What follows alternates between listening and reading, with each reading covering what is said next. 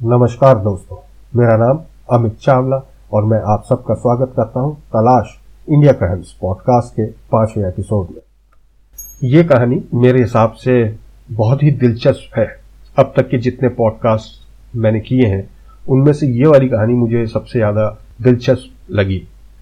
कहानी है कर्नाटका की। कर्नाटक के पाँच शहर हसन, मैंगलोर, बैंगलोर और दो और शहर। ये कहानी इन पाँच शहरों के छह डिस्ट्रिक्ट्स की है। होता क्या है कि 2003 से 2009 मतलब छह सालों में, इन शहरों के स्टेट बस अड्डे के बाथरूम में महिलाओं की लाशों का मिलने का सिलसिला शुरू होता है।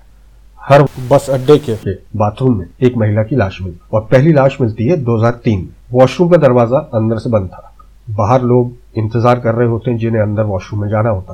तो बहुत देर तक वॉशरूम का दरवाज़ा नहीं खुलता। है तो शोर करते हैं लोग बस अड्डे के ऑफिशियल्स को बुलाते हैं। दरवा, दरवाज़ा तोड़ा जाता है और लोग अंदर जाते हैं। अंदर जाते हैं तो पहुँचते हैं तो देखते हैं एक महिला वहाँ पे बेहोश पड़ी हुई और हैरानी की बात यह है कि वो महिला दुल्हन के लिबास में होती। पुलिस को बुलाया जाता है। पुलिस उस महिला को अस्पताल लेके जाती है और अस्पताल में पता चलता है कि महिला की मौत हो गई होती है। पोस्टमार्टम की रिपोर्ट आती है, उससे पता चलता है कि महिला की मौत जहर खाने की वजह से हुई है।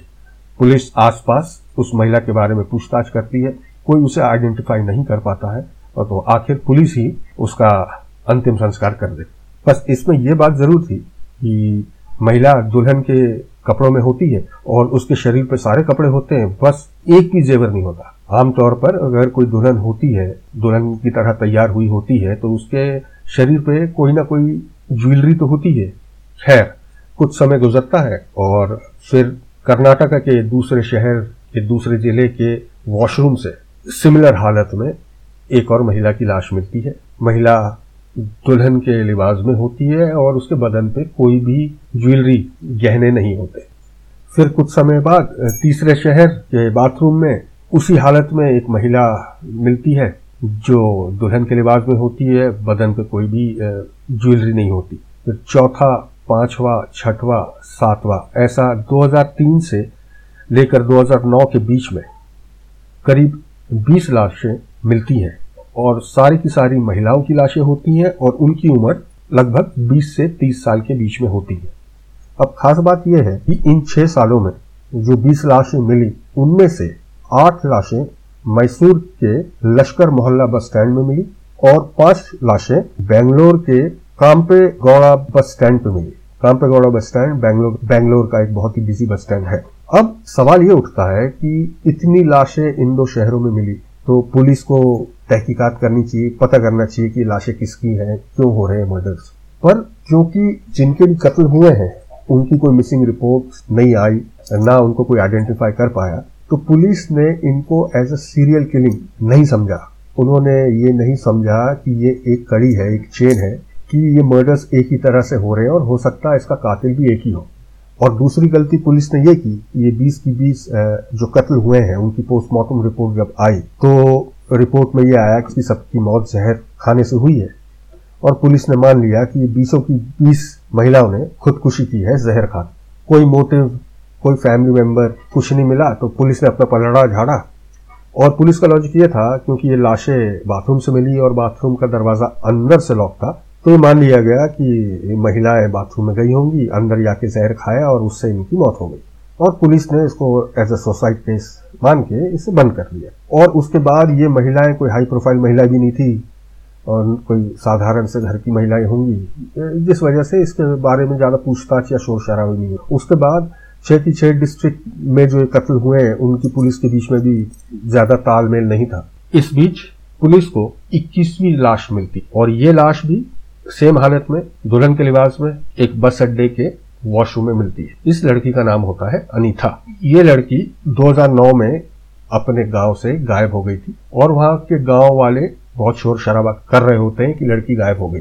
अब इसकी लाश अनीता की लाश, जिस बस अड्डे में मिलती है, वो दूसरे डिस्ट्रिक्ट में होता है। और जहाँ से अनीता गायब हुई होती है, जिस गाँव से, वो दूसरे डिस्ट्रिक्ट में होता तो पुलिस जाँच इस डिस्ट्रिक्ट में कर रही है और उनके घर वालों तक पुलिस पहुँच नहीं पाती जो अनीता को ढूंढ रहे हो। और गाँव में हंगामा होने की वजह यह होती है कि वहाँ माना जाता है कि अनीता एक मुस्लिम लड़के के साथ उस गाँव से भाग गई। अनीता के माँ बाप और वहाँ के गाँव वालों ने यह इल्ज़ाम लगाया कि उस गाँव में एक मुस्लिम लड़का होता है जो बहला फुसला के अनीता को वहाँ से भगा के ले जाता है। विरोध प्रदर्शन इन्होंने शुरू तो कर ही दिया था, उसके बाद गाँव वालों ने और अनीता के माँ बाप ने मिलकर ये धमकी भी दी कि अगर अनीता को ढूंढ कर वापस लाया नहीं गया जल्द से जल्द तो वहाँ के पुलिस स्टेशन को वो आग लगा देंगे। अब गाँव में दो तीन दिन तक ये विरोध चलता रहा और पुलिस प्रेशर में आ गई। लव जिहाद का मामला सामने आया, बात ऊपर गई, नेताओं तक गई। तो नेताओं से पुलिस पर दबाव डाला गया कि इस केस को जल्द से जल्द सॉल्व किया जाए। तो पहली बार उस गाँव की पुलिस हरकत में आ गई और अनीता की फ़ोटो वगैरह जारी करके आसपास के डिस्ट्रिक्ट में दूसरे पुलिस स्टेशन से पूछताछ करने लगी कि किसी को कोई लाश मिली हो या ऐसी कोई खबर हो। तो अनीता की लाश पंथवाल पुलिस स्टेशन के अंतर्गत आने वाला जो बस अड्डा होता है, वहाँ पर ही अनीता की लाश मिलती है। तो यहाँ से बंतवाल पुलिस स्टेशन से वहाँ खबरें आती है कि अनीता नाम की लड़की एक बस अड्डे के वॉशरूम में मिली और पोस्टमार्टम की रिपोर्ट से पता चला कि उसने जहर खा के आत्महत्या कर ली। अब ये एक लब जिहाद का मामला था तो पुलिस वाले इन्वेस्टिगेशन करते हैं और अच्छे से इन्वेस्टिगेशन शुरू करते हैं क्योंकि वो नहीं चाहते थे कि किसी भी वजह से दो कम्युनिटीज के बीच में कोई दंगा फसाद हो। तो पुलिस ने सबसे पहले अनीता के मोबाइल फ़ोन की कॉल रिकॉर्ड्स निकाली।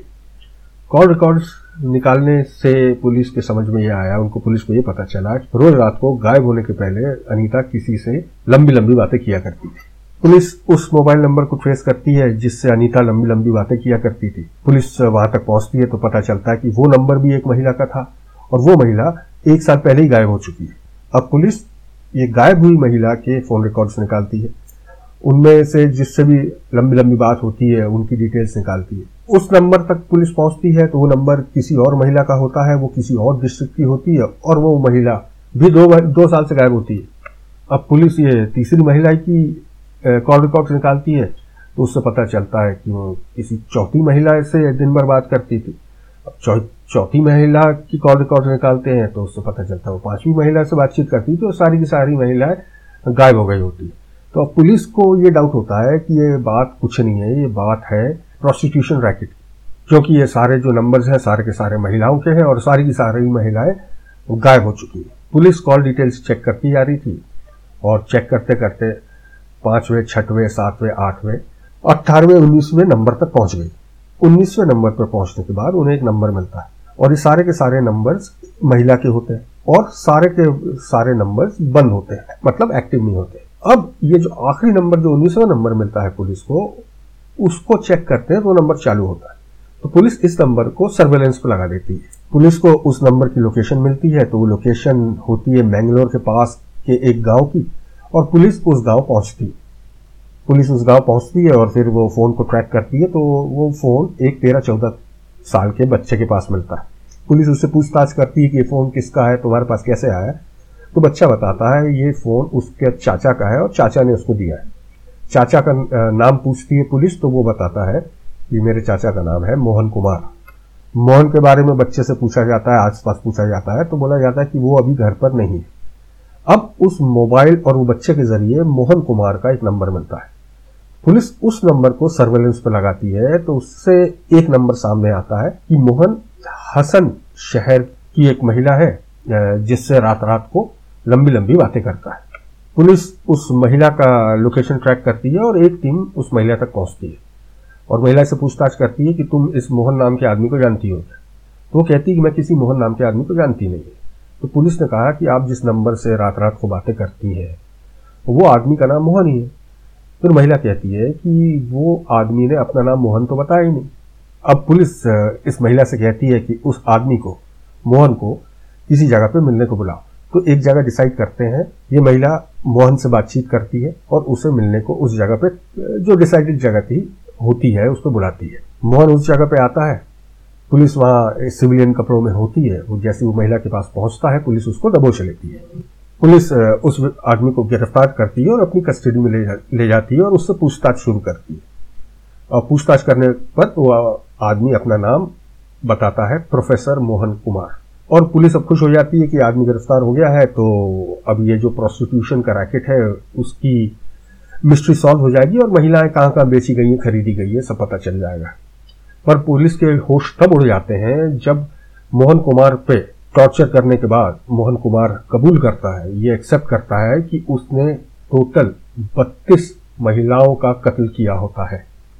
यहाँ पुलिस हैरान, पुलिस अनिता की मौत का केस सॉल्व करने निकली थी प्रोस्टिट्यूशन का रैकेट सॉल्व करने निकली थी, और अब उनके सामने कर्नाटका का साउथ इंडिया का सबसे बड़ा सीरियल किलर जिसने बत्तीस मर्डर किए होते हैं वो उनके सामने होता है। मोहन कुमार अब अपनी कहानी बताना शुरू करता है कि वो मैंगलोर के पास के एक गाँव में, एक सरकारी प्राइमरी स्कूल में बच्चों को मैथ्स और इंग्लिश पढ़ाता था, और ऑलरेडी इसकी एक शादी हो चुकी होती। है मोहन कुमार को उस गाँव में एक महिला पर नज़र पड़ती है। वो महिला उसको बहुत पसंद आती है। महिला को वो अपने चुंगल में फंसाना चाहता है और महिला मानती नहीं है। फिर एक बार महिला वो एक नहर से गुजर रही होती है। मोहन कुमार वहाँ होता है। मोहन कुमार उसको धक्का देता है। महिला वो नहर में गिर जाती है और मोहन कुमार को लगता है कि वो मर गई। पर वो मरती नहीं है। वो बाद में वहाँ से बच के बाहर निकलती है। पुलिस थाने जाती है। उसके अगेंस्ट कंप्लेन करती है और उस पर अटेम्प्ट टू मर्डर का केस लग जाता है। पर वो बाइज्जत बरी हो जाता है क्योंकि सबूत नहीं मिलते। अब जेल से तो छूट जाता है, पर उसकी टीचर की, प्राइमरी स्कूल टीचर की नौकरी चली जाती है क्योंकि उसको जेल हो गई होती है। मोहन अब बेरोजगार, उसके पास कोई काम नहीं है क्योंकि स्कूल से उसको निकाल दिया गया। अब मोहन का एक जानने वाला होता है सलीम, जो एक सोने की दुकान पर काम करता है और उसका काम होता है सोने का पॉलिश करना। और सोने को पॉलिश करने में कई तरह के केमिकल्स यूज़ होते हैं। उनमें से एक केमिकल होता है साइनाइड और साइनाइड के बारे में मोहन कुमार को उससे पता चलता है कि दुनिया का सबसे खतरनाक जहर होता है। और ये किसी को दे दिया जाए, किसी भी व्यक्ति को दे दिया जाए तो वो इमीडिएटली मर जाता है। और सलीम से इसको पता चलता है कि साइनाइड हर किसी को मिलता नहीं है, सिर्फ़ सोनार को मिलता है। तो ये केमिस्ट के पास जाता है, अपने आप को सोनार बताता है और वहाँ से साइनाइड खरीदता है। अब ये बेरोजगार तो होता ही है तो ये अपनी पहली बीवी को तलाक दे चुका होता है। दू, दूसरी शादी करता है उसे भी छोड़ देता है और तीसरी शादी करता है। और तीसरी बीवी का नाम होता है श्रीदेवी। और ये तीसरी बीवी से बहुत प्यार करता है। अब मोहन कुमार तो बेरोजगार होता ही है तो अब वो सोचता है कि अब क्या करे कैसे काम चलेगा आगे बिना पैसों के। तो ये एक तो इसको एक आइडिया सोचता है। ये क्या करता है कि कर्नाटका के इंटीरियर्स में छोटे छोटे डिस्ट्रिक्ट में जाता है। वहाँ जाके, वहाँ की 20 से 30 साल की उम्र की लड़कियाँ जिनकी शादी नहीं हो रही होती है तो उनको फंसाता। तो ये क्या करता था कि वहाँ के डिस्ट्रिक्ट के बस अड्डों पे खड़ा हो जाता था, कपड़े अच्छे खासे पहनता था टीचर था तो बोलचाल में भी अच्छा होता था, दिखने में भी ठीक ठाक तो ये बस अड्डे पे खड़े होके उन लड़कियों को देखता था कि जो 20 से 30 साल की उम्र में हो, शादी ना हुई हो और अकेली हो। तो फिर उनसे जाके बातचीत शुरू करता था। आगे से अगर रिस्पॉन्स मिलता था तो थोड़ी देर में दोस्ती बढ़ती थी, फिर ये मोबाइल नंबर एक्सचेंज होते थे। फिर उनसे धीरे धीरे बातचीत करता रहता था, उसके बाद उनको अपने झांसे में फंसा लेता था और उनसे कहता था कि वो उनसे शादी करना चाहता है। पर वो कहता था कि मेरी एक शर्त है कि आप शादी करेंगी तो मेरे को आपसे दहेज नहीं चाहिए। तो ये बात सुन के लड़कियाँ इंप्रेस हो जाती थी और इससे शादी करने को तैयार हो जाती थी। अब मोहन कुमार लड़कियों से बात करता है और डिसाइड करता है कि इस तारीख को इस जगह पे हम शादी करेंगे। पहले हम मंदिर में शादी करेंगे और फिर बाकायदा कोर्ट मैरिज भी करेंगे। अब मोहन कुमार इस पाँच शहरों के छह डिस्ट्रिक्ट्स में जितने बस अड्डे होते हैं, उसकी खाक छान लेता है, सब जगह की रैकी कर लेता है और बस अड्डे के पास में गेस्ट हाउस में कमरा बुक किया करता था। ये लड़कियों को बोलता है कि इस जगह आ जाओ, शादी का जोड़ा लेके आना, लड़की वहाँ पहुँचती है। ये लड़की को दिखाने को बाकायदा मंदिर में ले जाके उसका शादी करता है गेस्ट हाउस ले जाता है और बाकायदा उनके साथ अपना अपनी सुहागरात भी बनाता है। अब सुबह उठता और वो लड़की से कहता है कि चलिए वॉक पे चलते तो यूजुअली लोग वॉक पे जाते हैं तो नॉर्मल कपड़े पे जाते हैं, पर ये लड़की से कहता है कि नहीं, तुम अपना दुल्हन का जोड़ा पहन के वॉक पे चलो, पर अपने सारे ज्वेलरी जेवर जेवर वगैरह वहीं छोड़ दो। तो ये दोनों वॉक पर निकलते हैं। अब क्योंकि मोहन कुमार लॉज बस अड्डे के पास लेता तो वॉक करते करते लड़की को बस अड्डे तक ले आता है। अब बस अड्डे पहुँचने के बाद ये अपने जेब से एक कैप्सूल निकाल के देता है, दवा निकाल के देता है और अपनी एक दिन पुरानी बीवी को कहता है कि दवा खाओ। ये गर्भ निरोधक दवा है। इसको खाने से बच्चे नहीं होंगे और अभी हमारी शादी खाली हुई है और इतनी जल्दी मैं बच्चा चाहता नहीं हूँ। अब ये जो दवा होती है, ये दवा को आ, मोहन कुमार साइनाइड से कवर करता है पहले मतलब साइनाइड का लेस लगाता है उसके ऊपर और उसको फिर रैप करके अपने पास रख लेता है। अब ये कैप्सूल अपनी बीवी को देता है और कहता है कि ये कैप्सूल खाने से हो सकता है तुम्हें चक्कर आए तुम्हें उल्टी भी आ सकती है तो ये कैप्सूल तुम वॉशरूम या टॉयलेट में जाकर खाना है। अब ये पानी की बॉटल उसको देता है कि जाके कैप्सूल खाओ। ये इसकी बीवी बाथरूम में जाती है बाथरूम का दरवाज़ा बंद करती है। और ये मोहन कुमार को इतना कॉन्फिडेंस होता है कि अब ये ज़िंदा बाथरूम से वापस नहीं आएगी। तो ये वहाँ से चल देता, वापस लौट जाता, लौट जाके वहाँ से सारे गहने उठाता और अब अपने नए शिकार के लिए, नए ठिकाने की तरफ़ चल देता। तो इस तरह ये इन पाँच शहरों के छह जिलों में इसने एक एक करके बीस कत्ल किए। अच्छा ये कभी भी सेम लॉज का यूज़ नहीं करता था, हर बार अपना नाम चेंज करता था, अपने आप को सरकारी अफसर बनाता, बताता था। और विजिटिंग कार्ड भी रखता था। बस एक ही गलती इसने करी कि हर लॉज में जाके इसने अपना पता एक ही बताया। और यह हैरत की बात है, ये सब होने के बाद भी पुलिस इस कड़ी को जोड़ नहीं पाई। खैर, ये जेवर जो चोरी के इसके पास होते हैं, जेवर ले जाके वापस मैंगलोर आता। मैंगलोर में इन जेवरों को एज गोल्ड लोन दे के मतलब जेवरों को गिरवी रख के पैसा लेता और पैसे से अपना घर चलाता था, या जो भी खर्चा पानी करता था। अब मोहन कुमार ने ये एक्सेप्ट किया और कहा कि मैंने ऐसे बत्तीस खून किए हैं। पर पुलिस के पास सिर्फ़ बीस के सबूत मिले तो तो इन बीसों को लेके पुलिस ने मुकदमा शुरू किया। और जैसे ये मुकदमा शुरू हुआ, अदालत पहुँचा तो मोहन कुमार साफ़ मुकर गया। उसने कहा कि मैंने ये एक भी कत्ल नहीं किया। अब केस के दौरान मोहन कुमार से अदालत में पूछा गया तो ये बीस लोगों का क्या जिसके सबूत मिले? तो कहता है कि इनको मैंने, किसी को मैंने नहीं मारा। इन सबने खुद ही आत्महत्या की। क्योंकि ये मुझसे प्यार करती थी, मुझसे शादी करना चाहती थी, पर मैं ऑलरेडी शादीशुदा था, मैं इनसे शादी नहीं करना, कर सकता था। तो गम में इन्होंने सुसाइड कर लिया और साइनाइड खा लिया। फिर मोहन कुमार से पूछा गया कि फिर ये बीस की बीस सारी एक जैसी हालत में तुम्हारे साथ लॉज में होती है और एक जैसे बाथरूम में, दुल्हन के जोड़े में वो कैसे मर गई तो यहाँ पर इसने पुलिस की एक मिस्टेक पकड़ी। इसने अपना मुकदमा खुद लड़ा। ये अपने मुकदमे की स्टडी करता था खुद लड़ता था उसने सरकारी वकील नहीं लिया। अब इस मुकदमे में इसने पुलिस का जो फ्लॉ निकाला वो ये था कि सारी की सारी जो फॉरेंसिक्स रिपोर्ट्स आई उसमें सिर्फ़ दो की पोस्टमार्टम रिपोर्ट्स में आ, कौन सा जहर खा के ये महिलाएँ मरी हैं वो थी बाकी 18 की 18 की रिपोर्ट में विसरा रिपोर्ट नहीं आई थी। अब विसरा रिपोर्ट क्या होती है? वो रिपोर्ट ये होती है कि उससे पता चलता है कि मौत हुई तो ठीक है, पर कैसे हुई, कौन सा जहर खा के हुई? तो ये स्टैब्लिश नहीं हो पाया। तो इसने बोला पुलिस को कि मतलब कोर्ट में कि भाई आपके पास तो सिर्फ़ दो की रिपोर्ट्स है, बाकी अट्ठारह की रिपोर्ट्स है नहीं। और बाकी अट्ठारह की रिपोर्ट्स वापस से लाई भी नहीं जा सकती, क्योंकि ऑलरेडी उनका अंतिम संस्कार कर दिया कर दिया गया था। दोनों साइडों की दलीलें सुनने के बाद हाई कोर्ट ने, मैंगलोर की हाई कोर्ट ने 2013 में उसको तीन मामलों में फांसी की सजा सुनाई। बाकी मामलों में उसको उम्र कैद की सजा और 2017 में इसकी जो फांसी की सजा थी, वो उम्र कैद में चेंज हो गई और ये आपको बात, बता दूँ कि इस पर बीस केसेस चल रहे थे और सारे केसेस अलग अलग चल रहे थे। मतलब बीसों के बीस का एक केस नहीं था, हर कर्नल का अलग अलग केस चल रहा था। और उनमें से सिर्फ़ पाँच से सात केसेस का फैसला अभी तक आया है। बाकी के केसेस अभी भी पेंडिंग है कोर्ट में।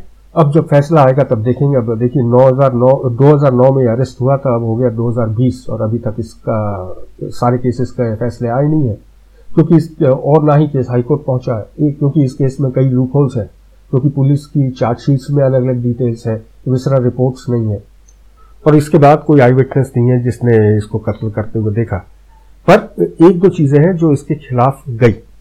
उनमें से एक है एक, पुजारी की विटनेस पुजारी का नाम था ईश्वर भट्ट और वो बंतवान शहर में दुर्गा ईश्वरी मंदिर में एक पुजारी था। वहाँ पर ये मोहन कुमार जाता है और उनसे कहता है कि अगर मैं किसी महिला का कत्ल कर दूँ तो उसका पाप धोने के लिए कोई पूजा है कि नहीं? तो पुजारी कहता, है हाँ ऐसी पूजा है और बाकायदा मोहन कुमार जा पूरी पूजा करता है और वहाँ से निकल जाता है। तो ये विटनेस मंदिर के पुजारी का था। इसका बहुत बड़ा हाथ था इसको सजा दिलाने में। तो ये की कहानी मोहन कुमार की, जिसे बाद में साइनाइड मोहन भी बोला गया क्योंकि ये इसने जितने कत्ल किए हैं वो साइनाइड देकर किए तो दोस्तों बहुत बहुत धन्यवाद आपका तलाश इंडिया क्राइम्स के पाँचवें एपिसोड सुनने के लिए। आप लोग प्लीज़ अपना फीडबैक दीजिएगा और बताइएगा कि इसको मैं और कैसे इम्प्रूव कर सकता हूँ। Thank you